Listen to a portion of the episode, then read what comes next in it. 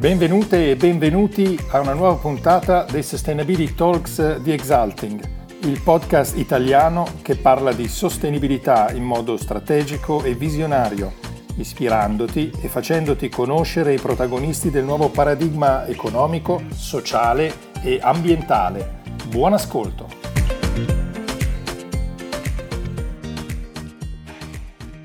Benvenuti amiche e amici dei SustainabiliTALKS di Exsulting a una nuova, spero, e sono abbastanza fiducioso, eccitante o comunque sicuramente interessante puntata. Dovrebbe essere, se riusciamo a mantenere la programmazione, la 53esima, ma intanto sicuramente, come di recente, ci siamo occupati di transizione, di cambiamenti climatici e di altri argomenti sicuramente molto interessanti. Oggi ne tocchiamo uno altrettanto vitale, direi, per la transizione alla sostenibilità della nostra economia e della nostra società, che è quello dei materiali innovativi, materiali più o meno sostenibili. Sapete che io sono sempre un po' attento a dare patenti di sostenibilità a destra e a sinistra, ma per parlarne in un modo interessante, accurato e serio, come facciamo sempre ai SustainabiliTALKS, abbiamo deciso di approfittare di un'antenna, di un'inviata speciale che è la nostra ospite, che a questo punto porto qui in presenza video, Luisa Prina Cerai. Benvenuta Luisa ai SustainabiliTALKS. Ciao Federico, grazie mille per l'invito e un saluto a tutti i nostri ascoltatori. Allora Luisa, ti presento in 15 parole circa. Hai una lunga esperienza come consulente di ufficio stampa, una professionalità dalla quale di solito rifuggo, ma con te è irresistibile. Oggi collabora con Edizioni Green Planner, poi magari ci dirà in che cosa, e tra l'altro è anche creatrice invece di un hub di informazioni molto interessanti sui materiali su Instagram, che ha nome Pensiero Circolare. Mi sottolineava prima, tutto attaccato. Questo per i frequentatori di Instagram probabilmente sarà usuale trovare i nomi, i canali e tutto, sapranno come ricercare. Io confesso, sono veramente un dilettante su Instagram. Allora Luisa, come accennavo nell'introduzione, vorremmo approfittare della tua recente frequentazione di due eventi fieristici, soprattutto uno, mi dicevi, che è stato molto interessante, sentire un pochino qual è stata la tua impressione, che cosa ti ha colpito di più nel mondo dei materiali innovativi per la transizione alla sostenibilità, per l'economia circolare, da questo tuo recente giro. Poi magari da lì vediamo di proseguire con qualche spunto ulteriore. Raccontaci. Cosa hai pescato? Allora, innanzitutto è vero, parto dal fatto che sono passata dall'altra parte della barricata, come si suol dire, cioè anziché comunicare la sostenibilità dall'ufficio stampa, adesso scrivo di materiali innovativi, sia sostenibili che circolari. Le due cose non sono sempre un'inclusiva dell'altra, come ben sappiamo, e ho appunto creato quest'hub su Instagram dedicato specificatamente invece ai materiali circolari, quindi le start-up italiane e soprattutto straniere che li stanno creando. Perché, come dico sempre, tu lo sai meglio di me, il futuro circolare è circolare, ma è già qua. Cioè, ci sono tante soluzioni che sono in divenire, però non è come 3 o 5 anni fa, dove si parlava di un futuro utopico. Ci sono già delle realizzazioni a livello industriale, ci sono altre che sono, diciamo, in nuce, quindi ancora allo stato di ricerca. E come raccontavo prima nella nostra pre-chiacchierata, pre-video, uno degli strumenti per me indispensabili è e sono le fiere. Fiere soprattutto B2B, qua siamo appunto all'ascolto con persone sicuramente di settore, oltre che B2C, ma molto diverse tra loro. Io frequento da fiere legate al tessile, faccio l'esempio di Milano Unica, che è legata a Filo, è una delle più importanti nel nord Italia, a fiere legate ad esempio al settore del food, quindi parlo di Sana Bologna piuttosto che Tutto Food, o le fiere legate a Food Hub Innovation, quindi ai settori di agritech, perché il plant-based è comunque un settore innovativo ed è anche questo legato all'economia circolare di oggi e di domani. ma anche fiere di altro genere, soprattutto legate al settore dell'architettura e del design, perché i materiali innovativi principalmente trovano come materiale, come canale di elezione poi di sviluppo questo. Le fiere diciamo che sono importanti dal mio punto di vista per cercare non solo tanto il trend, cioè qualcosa di temporaneo ed effimero che potrebbe diventare costante nel tempo e dare un'impennata a livello industriale o aziendale di determinati materiali piuttosto che prodotti, quanto proprio per vedere il mood, come dicevi tu, no? Tu facevi così con le mani ed è proprio un po' l'humus dove capire in che dimensione stanno prendendo e che canali stanno prendendo determinati sviluppi di materiali. Vi faccio un esempio.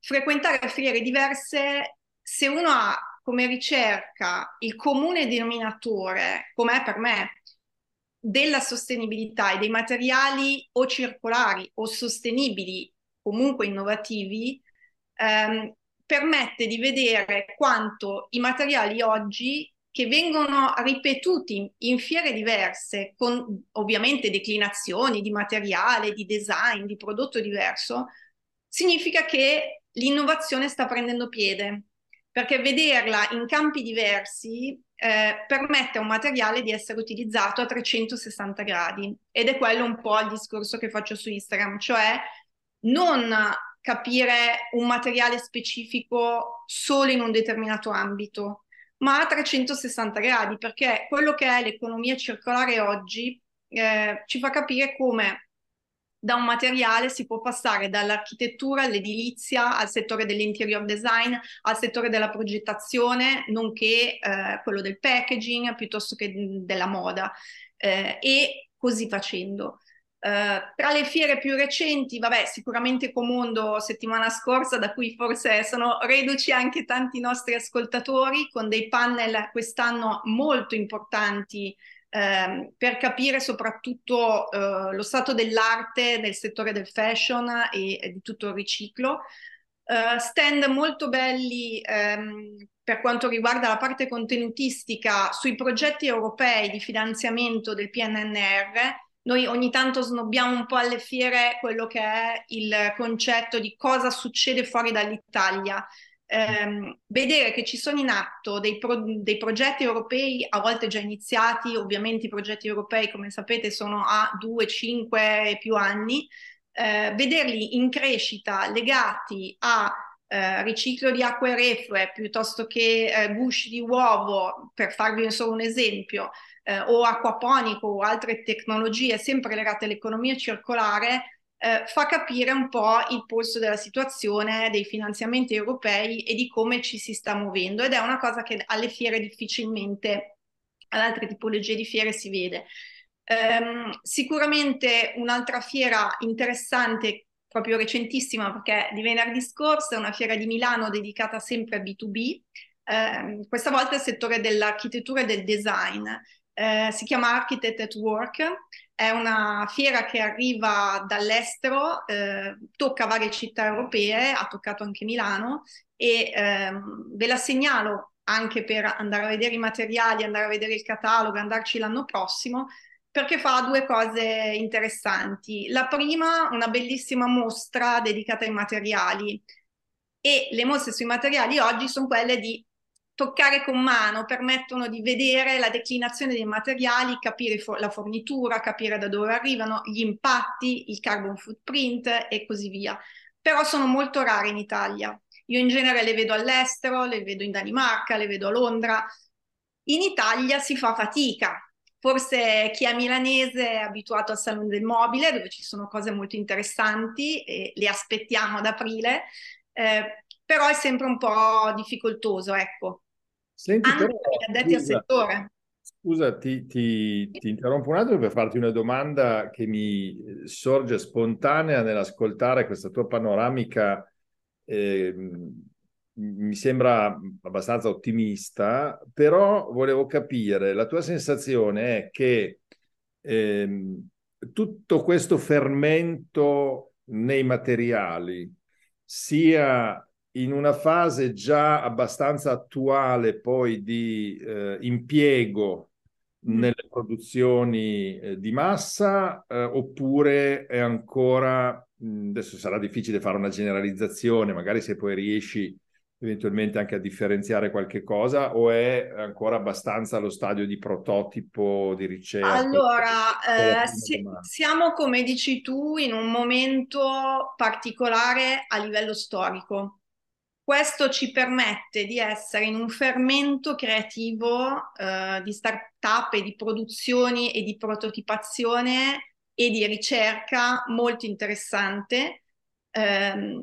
Ovviamente dovrebbe andare di pari passo anche la parte economica che segue alla ricerca, ma come ben sappiamo la scalabilità industriale di un prodotto arriva dopo 7-10 anni da quella che è l'innovazione fisica del materiale, seguito poi anche alla fase di brevetto, non dimentichiamoci, quindi c'è una, diciamo, un delay abbastanza evidente in tutti i materiali innovativi di 5-10 anni, il che non significa che non ci siano già oggi soluzioni scalabili e a livello industriale molto diffuse, adesso magari vi faccio qualche esempio, che però prendono materiali diversi e hanno settori diversi.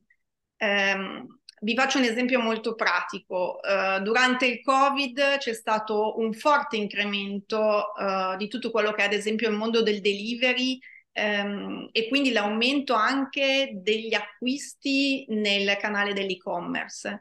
Dopo quello che invece è stato il Covid, ci si è resi conto di un esubero di quelli che sono tutti i materiali del packaging che è stato usato durante il Covid, e da lì sono nate start-up e soluzioni che hanno cercato di trovare delle soluzioni alternative più sostenibili del uso e getta o del monouso.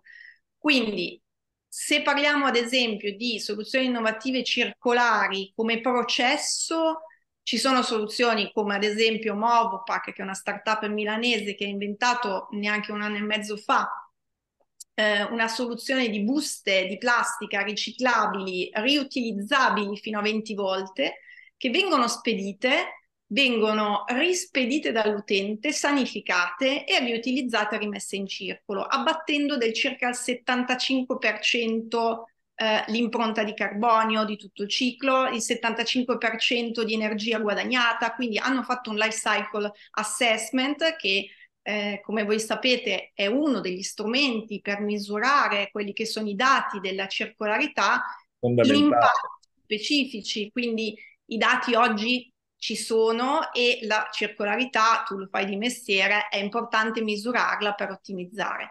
Se parliamo di materiali, ci sono proprio tutte le gamme. Siamo in un momento storico per cui ci sono materiali che sono in nuce, che sono esempi e prototipi, con mono-bi-prototipi. Ci sono tantissime ricerche di biodesigner, che è anche una figura nuova nel panorama di quello che sono i green jobs, ma soprattutto anche i lavori del futuro, perché insomma, noi abbiamo una certa età, ma le nuove generazioni che sono all'ascolto magari, ecco, sono nati nuove figure professionali, il biodesigner è uno di questi. Quindi ci sono campi di ricerca molto attivi, qua abbiamo a Milano un'eccellenza con il Dipartimento di Valentina Rognoli al Politecnico di Milano, ma anche nel resto d'Europa. E poi ci sono quei materiali che sono alla ricerca da già 10 anni e che oggi sono sul mercato. In questo caso faccio due esempi, ad esempio, che arrivano dall'America, che però sono già scalabili e industriali, come dicevi tu. Il primo, se vogliamo, è legato al settore del packaging, ma che si estende ed è legato ai growing materials, poi vi racconto magari meglio, ed è Covative, che è una grossa azienda americana che a sua volta ha assorbito altre aziende, che è su tutto il territorio, che si utilizza il packaging fatto con i funghi, o più propriamente con il micelio di funghi, che in pratica sarebbe l'apparato radicale del fungo.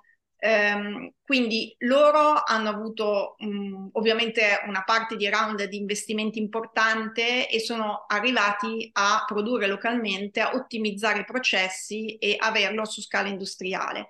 Il packaging di questo tipo al momento in genere nel mondo, diciamo, si utilizza con stampi preformati dove viene fatto crescere quella che è il micelio, e viene utilizzato soprattutto nel settore del beverage, perché in realtà pressato ricorda da vedere quello che sono la pulp paper, cioè sembra un materiale abbastanza rigido e solido perché ha in sé delle performance per mantenere all'interno quelli che sono i prodotti più delicati come le bottiglie nei trasporti, ma poi il micelio si usa per tantissime altre cose. Un altro esempio scalabile, ovviamente arrivato da qualche anno e che adesso è abbastanza in auge, sono le alternative vegetali alla pelle, come a livello normativo si chiamano, non sono pelli, prima si diceva pelli vegane, adesso a livello normativo si può dire alternative vegetali alla pelle,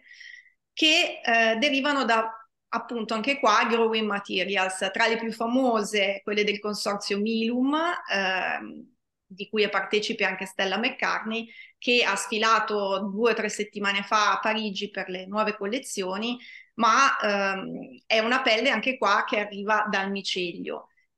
Ci sono ovviamente dei consorzi, ad esempio nel campo del fashion, che hanno permesso un'accelerazione di determinati settori piuttosto che altri.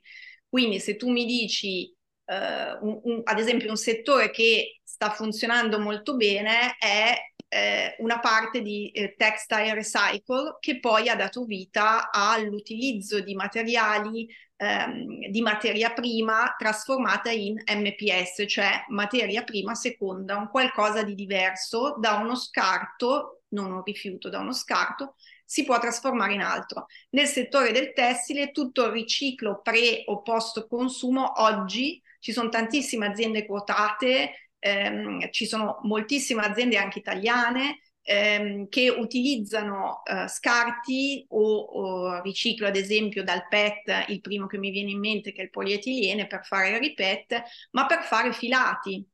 Senti, ci sono tantissime start-up. Mi fermo un attimo perché stai veramente aprendo dei mondi.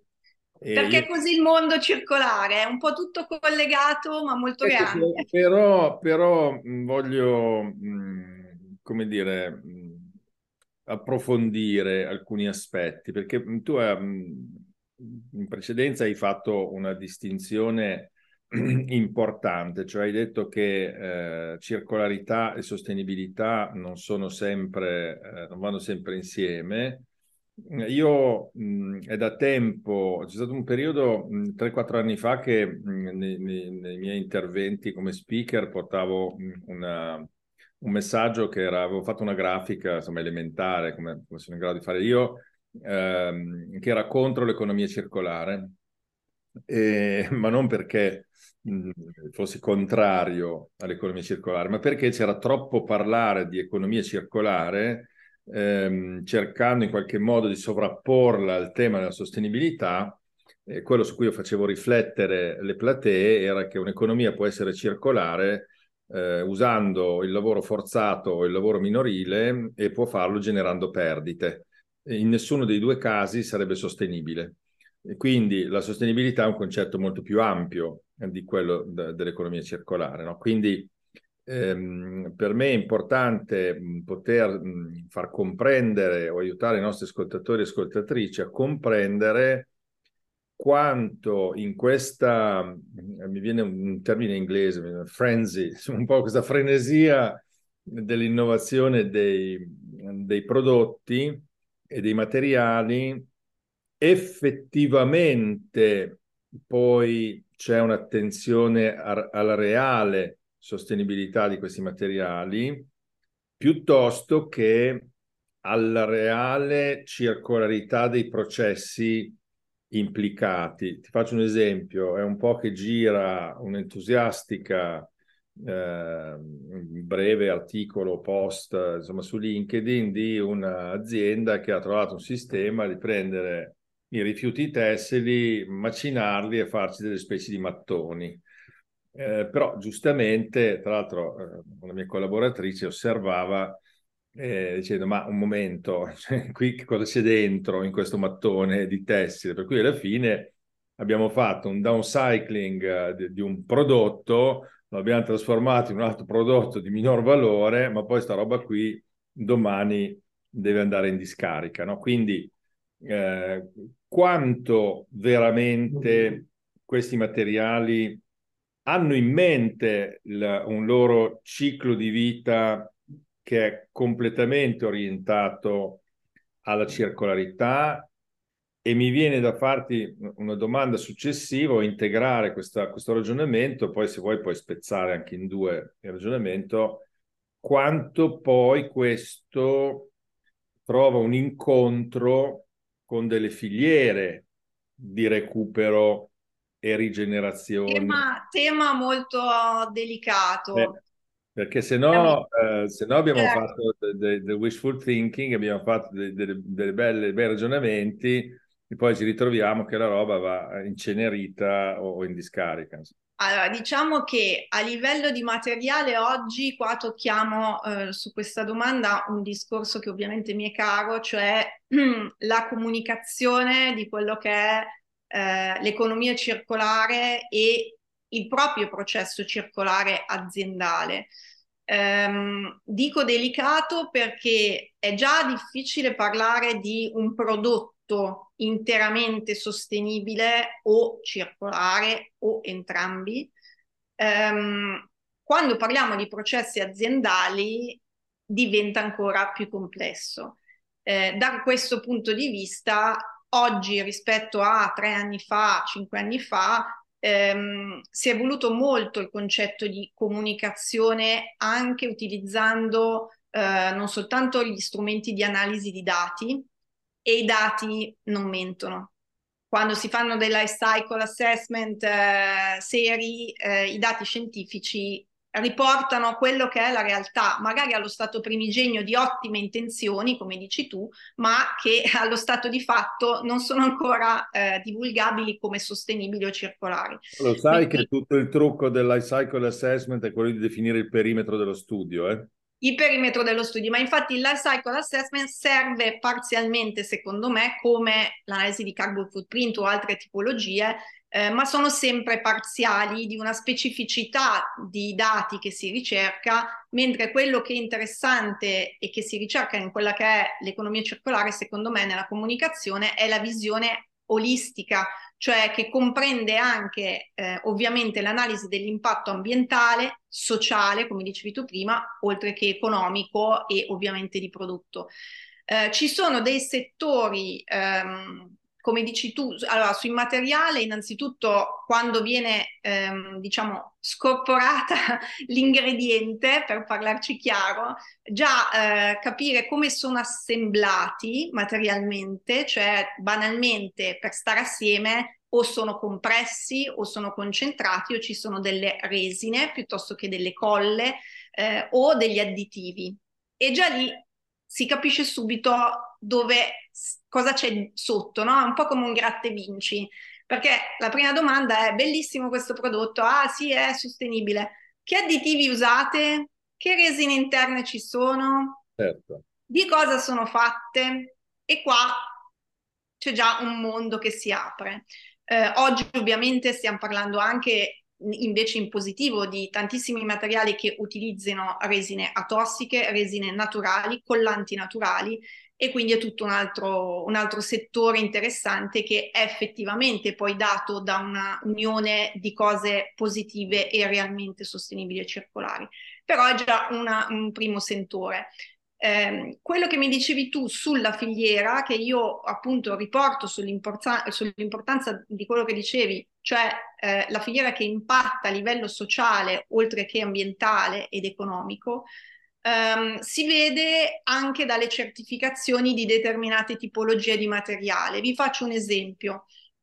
Il mese scorso sono stata al London Design Festival un festival a Londra molto grande, dedicato ovviamente all'interior, all'architettura e al design, ma che si apre, come dicevo prima, nell'intersezione e nella sovrapposizione di campi al mondo tessile. Tessile per interior, rivestimenti, mobili, arredi. Allora ho visto questa mostra che si chiama The Sustainable Angler, l'organizzazione che la fa a Londra, New York e in altre parti, ed organizza questi Open Days di Future Fabrics Expo, che è la fiera più importante nel, diciamo, nord Europa, dedicata ai materiali innovativi legati al tessile. Questa fiera, che è concentratissima, ha soltanto aziende che rispondono a determinati requisiti di materiale, tutti targati e etichettati, non soltanto ovviamente con la composizione, il prezzo, eccetera, ma anche con quei dettagli interessanti che possono ad esempio essere bollino giallo, un materiale che è una fibra, fatto con una fibra naturale, ma che può contenere una percentuale bassa, che vuol dire anche lo 0,5% o il 7%, ma può contenere una percentuale di una fibra naturale, ma che non viene da agricoltura rigenerativa, ad esempio, che ovviamente aiuta il suolo a non impoverirsi e a mantenere la biodiversità. Ci sono anche, soprattutto nel campo tessile, tutte le aziende anche che arrivano dal Sud America principalmente dal Sud America, ma anche da altre zone, che producono ovviamente per adesso quantitativi ancora, tra virgolette, limitati, ma industriali, su scala industriale, quindi vendono poi in tutto il mondo, utilizzando delle fibre locali. C'è ad esempio, non lo so, c'è Belief, che è un'azienda, scusate, è un brevetto di un'azienda dell'Amazzonia, che utilizza questa foglia gigante che per loro in realtà a un certo punto diventa invasiva ed è di scarto, e la tramuta in una pelle vegetale. La tramuta non soltanto come prodotto circolare, ma implementando quello che è tutta la parte economica di quelle che sono le piccole comunità locali, che ovviamente rispetto alle grosse aziende sul territorio locale scompaiono se non vengono aiutate, che possono avere un aiuto nell'agricoltura costante di questa pianta, e possono avere un'economia e una gestione sociale di quello che è la produzione interna di questo prodotto completamente diversa. Quindi sì, ci sono degli esempi, ci sono dei prodotti che sono estremamente, diciamo, circolari. Circolare è la parola giusta per spiegare proprio la filiera dall'inizio alla fine. Sicuramente ci sono ovviamente ambiti più complessi anche a livello procedurale di materiale, dove si stanno facendo esperimenti o difficoltà. Ad esempio, uno dei settori sicuramente il primo più impattante al mondo è quello tessile. Noi che siamo made in Italy lo sappiamo bene, perché siamo famosi per questo, ma il secondo è quello edilizio. Un concetto nell'economia circolare, ovviamente in primis lo scarto che diventa valore e che non viene considerato rifiuto, quindi quelli che sono i cabassi quando si ristruttura casa che contengono rifiuti, nell'economia circolare non ci devono essere, perché devono essere trasformati in qualcos'altro. E c'è il concetto di urban mining, che è un concetto molto interessante considerando lo sviluppo delle città non solo allo stato attuale ma futuro. Però questo, scusami, ti fermo perché stai toccando un tema che abbiamo anche visto nella puntata precedente. Qui c'è un macigno culturale in mezzo alla strada. Allora, io sono nato nel settore delle costruzioni, che ho abbandonato felicemente nel 1998, e anche di recente ho sentito storie che mi rendono ancora più felice di averlo abbandonato nel 1998. Però ancora di recente mi sono occupato per ragioni di famiglia di cantiere, di ristrutturazione di una casa, e ho visto che come 40 anni fa 50 anni fa il rifiuto edilizio è il rifiuto dove c'è dentro la qualunque. Tutto e di più. E di più, esatto. Quindi appunto nella famosa mia diffusione del concetto contro l'economia circolare, perché così la gente si fermava a ragionare, c'era il fatto di dire l'economia circolare non si fa da soli. No. Si può fare un processo circolare da soli, no? Ma l'economia circolare ha bisogno di una riforma culturale profonda anche nei comportamenti. E adesso, facendo l'esempio, visto che hai toccato l'edilizia, del cantiere, è difficile prendersela sul momento con il singolo muratore che è dentro in una cultura millenaria per la quale tutto su quella catasta si butta. Quindi bisogna dire che l'azienda deve anche in qualche modo incentivarlo. Assolutamente.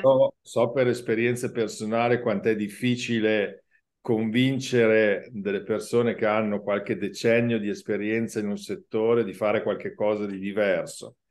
E l'azienda stessa deve essere in qualche modo aiutata, non necessariamente con, come dire, i soliti soldi pubblici che poi sono sempre i nostri, ma anche con la facilitazione e il premio dei comportamenti virtuosi, piuttosto che la messa a disposizione di infrastrutture che poi alla fine ti diano la sensazione che fai uno sforzo in una direzione, ma poi questo ha anche un'utilità. Cioè, comunque, quando ti dicevo prima di tutto questo mondo di materiali innovativi, quanto poi realmente riesce ad avere uno sbocco in una reale maggiore sostenibilità del sistema o in una maggiore circolarità, è anche questa la domanda, cioè quanto globalmente stiamo andando verso una cultura della circolarità per la quale anche il designer sa che in fase progettuale a cipicchia non ci può mettere dentro lo 0,3% di una roba che però alla fine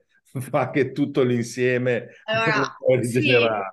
Sì, hai toccato un altro ovviamente tema che è il motivo anche per cui ho chiamato il mio account Pensiero Circolare, perché prima ancora di parlare di materiali qua per me si tratta di ripensare, cioè di avere una mentalità circolare, di avere in mente una cultura che si apre e si deve aprire alla simbiosi, posto il fatto che nessuno si salva da solo mai, perché secondo me siamo tutti un politicon, siamo tutti uomini fatti, e uomini e donne fatti per essere insieme su questa terra. La simbiosi industriale, cioè l'unione di una sinergia di imprese, industrie, di addetti al settore, anche molto diversi tra loro, ma che lavorano in sinergia per utilizzare reciprocamente una parte di scarti piuttosto che waste, food waste, qualsiasi altro tipo di scarto, e rimetterlo nel circolo è fondamentale perché poi le cose avviano ed arrivino a una soluzione anche di scalabilità. Faccio un esempio, un'eccellenza nel settore vitivinicolo in Italia è Caviro per il settore del vino, che ha creato una simbiosi con tutto il suo territorio locale di supply chain e di fornitura. Poi ci sono le start-up giovani, neonate, di magari ragazzi piccoli. Vi faccio un altro esempio, Naste Beauty è una realtà piemontese che utilizza dagli scarti delle bucce di mela, dal pastazzo, quello che si dice tecnicamente, e da un'impresa che è dedicata all'agricoltura, la prende, la trasforma e la fa diventare delle creme biologiche e vegane. È proprio l'unione e l'ascolto che fa la differenza all'interno delle aziende, ma se arriviamo sul settore edilizio è ovvio che qua si gioca una partita su altri livelli che coinvolge ovviamente la pubblica amministrazione nel livello locale, le regioni e ovviamente quella che è la programmazione italiana piuttosto che delle regole europee. Siamo un'eccellenza europea, parlando di riciclo, nel settore della carta e del cartone, per cui siamo avanti incredibilmente, vorrei aggiungere, rispetto ad altre regioni e stati europei, anche rispetto ai goal del 2030, siamo molto indietro per tantissimi altri settori e il settore edilizio è uno di questi. Detto ciò, sulla tua domanda, l'altra risposta mia è dipende molto anche dall'humus culturale del contesto dove si inserisce l'azienda.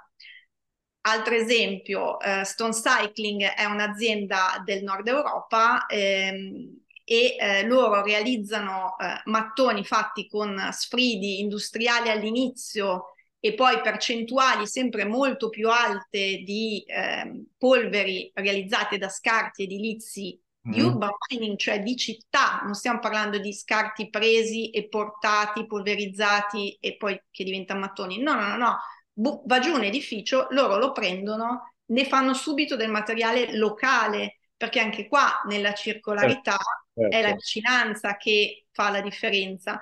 E loro costruiscono su scala industriale quello che possono essere quartieri interi. Poi ci sono sensibilità che arrivano invece col tempo e anche quello che dicevi tu, no? Quanto il singolo contribuisce anche nella percezione di quello che è, diciamo, il concetto di sostenibilità.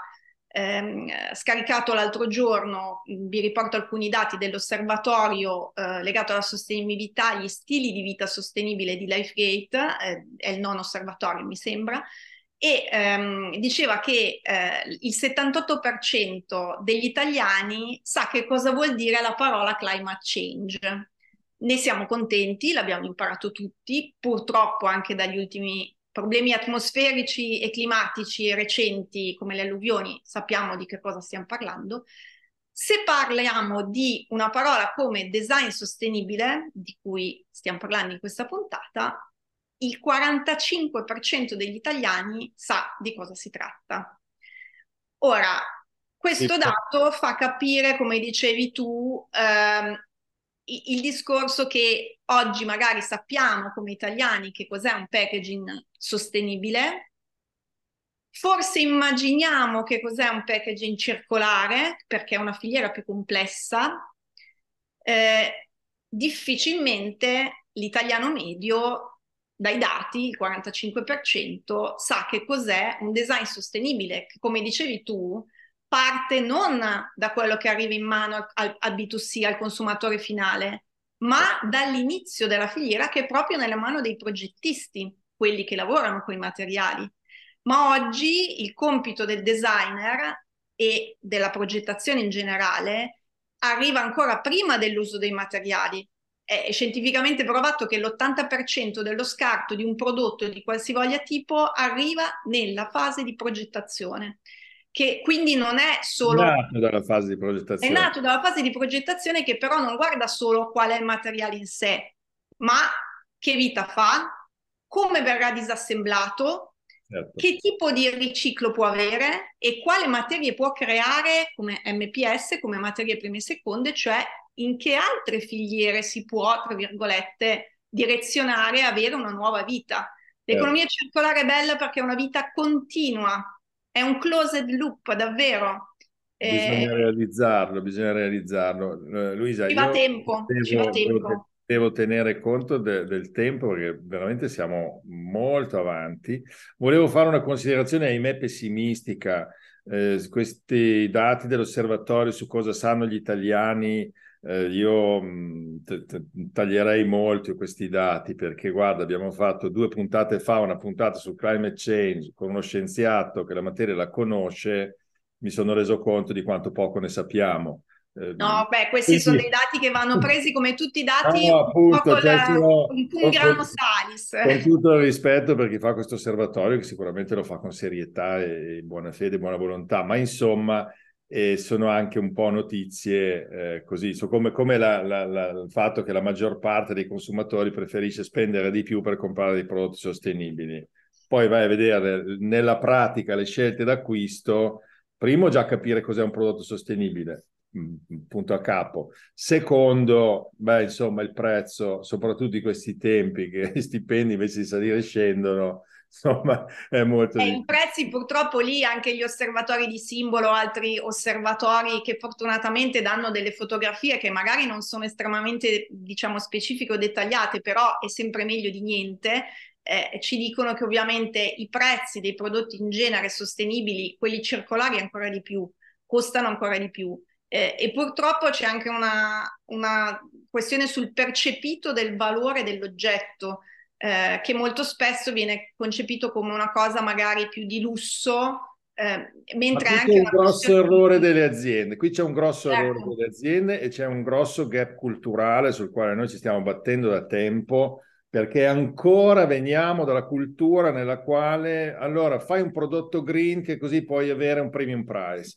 Questo è completamente sbagliato. La sostenibilità integrata è una cosa completamente diversa e non fa generazione di valore con i premium price.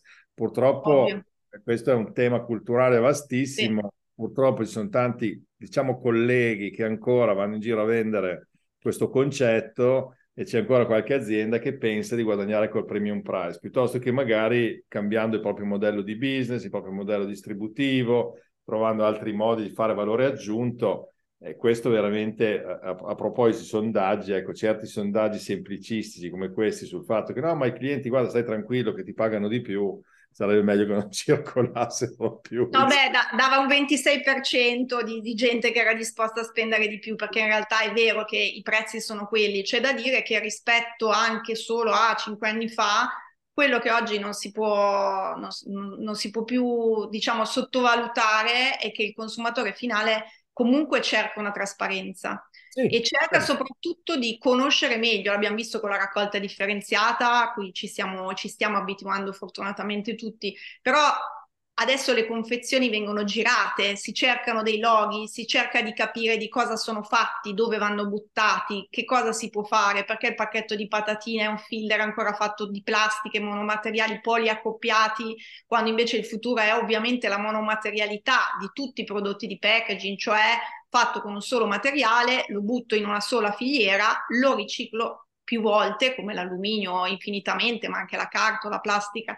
Quindi sicuramente c'è un'attenzione maggiore e su questa... C'è un'attenzione, Luisa, però credo che dobbiamo anche essere realisti, cioè se tu vedi quanta gente va a fare la spesa di discount o come la gente compra quando passa l'autogrill, cioè voglio dire, poi nel concreto credo che sia più importante trovare soluzioni dal punto di vista aziendale, perché abbiamo capito che sono convenienti per noi da trovare, certo. Piuttosto che perché, per esempio, la normativa in certi settori ormai sulla responsabilità estesa del produttore sta diventando molto, molto rigorosa, che non per pensare che la gente vada, si sposti da, adesso non voglio fare nomi di catene di distribuzione, insomma, dal discount al negozio del bio o del sostenibile, tutta felice di pagare di più. È ovvio che incontro a un'esigenza di... Cioè, le aziende devono soddisfare bisogni e devono farlo in un modo che sia sostenibile anche per chi il bisogno ce l'ha, no? Quindi, appunto, per non fare quello che dicevi tu, c'è una nicchia del lusso che chi può spendere si faccia le robe green, che già quando dico green mi vengono già i brividi, un certo rigurgito, no? Quindi questo secondo me va tenuto molto, molto presente. Io siamo molto oltre il tempo, quindi io ti chiederei se vuoi velocemente lanciare un'ultima tua impressione su dove andiamo. Siamo partiti dai materiali, chiudiamo sui materiali e poi faccio allora, l'impressione è che ci sono tante sperimentazioni, quindi ci sono anche appunto prodotti che sono già... soprattutto in Europa e in America sono già diffusi, quindi io invito sempre anche a vedere cosa fanno le persone fuori dalla nostra comfort zone, perché molto spesso non solo nascono collaborazioni, ma nascono anche case history importanti di racconto di processo per capire chi fa meglio cosa. Ci sono degli incubatori molto interessanti, segnalo Mills Fabbrica a Londra, che è un incubatore, un acceleratore che ha più di 25 imprese al suo interno, dal tessile a biomateriali, e bisogna sempre guardare un po' cosa fanno gli altri per capire chi fa meglio, ma anche per farsi venire idee. Quindi il confronto, come appunto anche ascoltare puntate come queste, è sempre importante per farsi venire nuovi suggerimenti e nuovi input. Ti ringrazio Luisa, perché secondo me questa puntata appunto è venuta un po' lunga, ma secondo me ha dato un sacco di idee, un sacco di spunti. Penso che le persone potrebbero ascoltarsela, spizzichi e bocconi, riascoltarsela, tornare indietro e prendere appunti. Speriamo. Chi vuole sapere di materiali mi trova su Pensiero Circolare, mi scriva e posso consigliare libri e altre cose. Benissimo, quindi io ti ringrazio tantissimo. A te. Ti prego di stare un attimo lì mentre io mi metto un attimo in video solo, giusto per fare i saluti e ringraziare tutte e tutti i nostri ascoltatori e ascoltatrici che ci hanno visto / ascoltato secondo quella loro piattaforma preferita anche in questa puntata di Sustainability Talks di Exsulting. Vi do appuntamento alla prossima puntata che... vi garantisco, se ce la faccio a studiare la materia per poterla fissare, sarà una puntata interessantissima. Vi lascio con questa curiosità. Grazie mille a tutti e a tutti. E buona serata, buona giornata, buona mattina. Lo sapete voi quando ci state ascoltando. Grazie.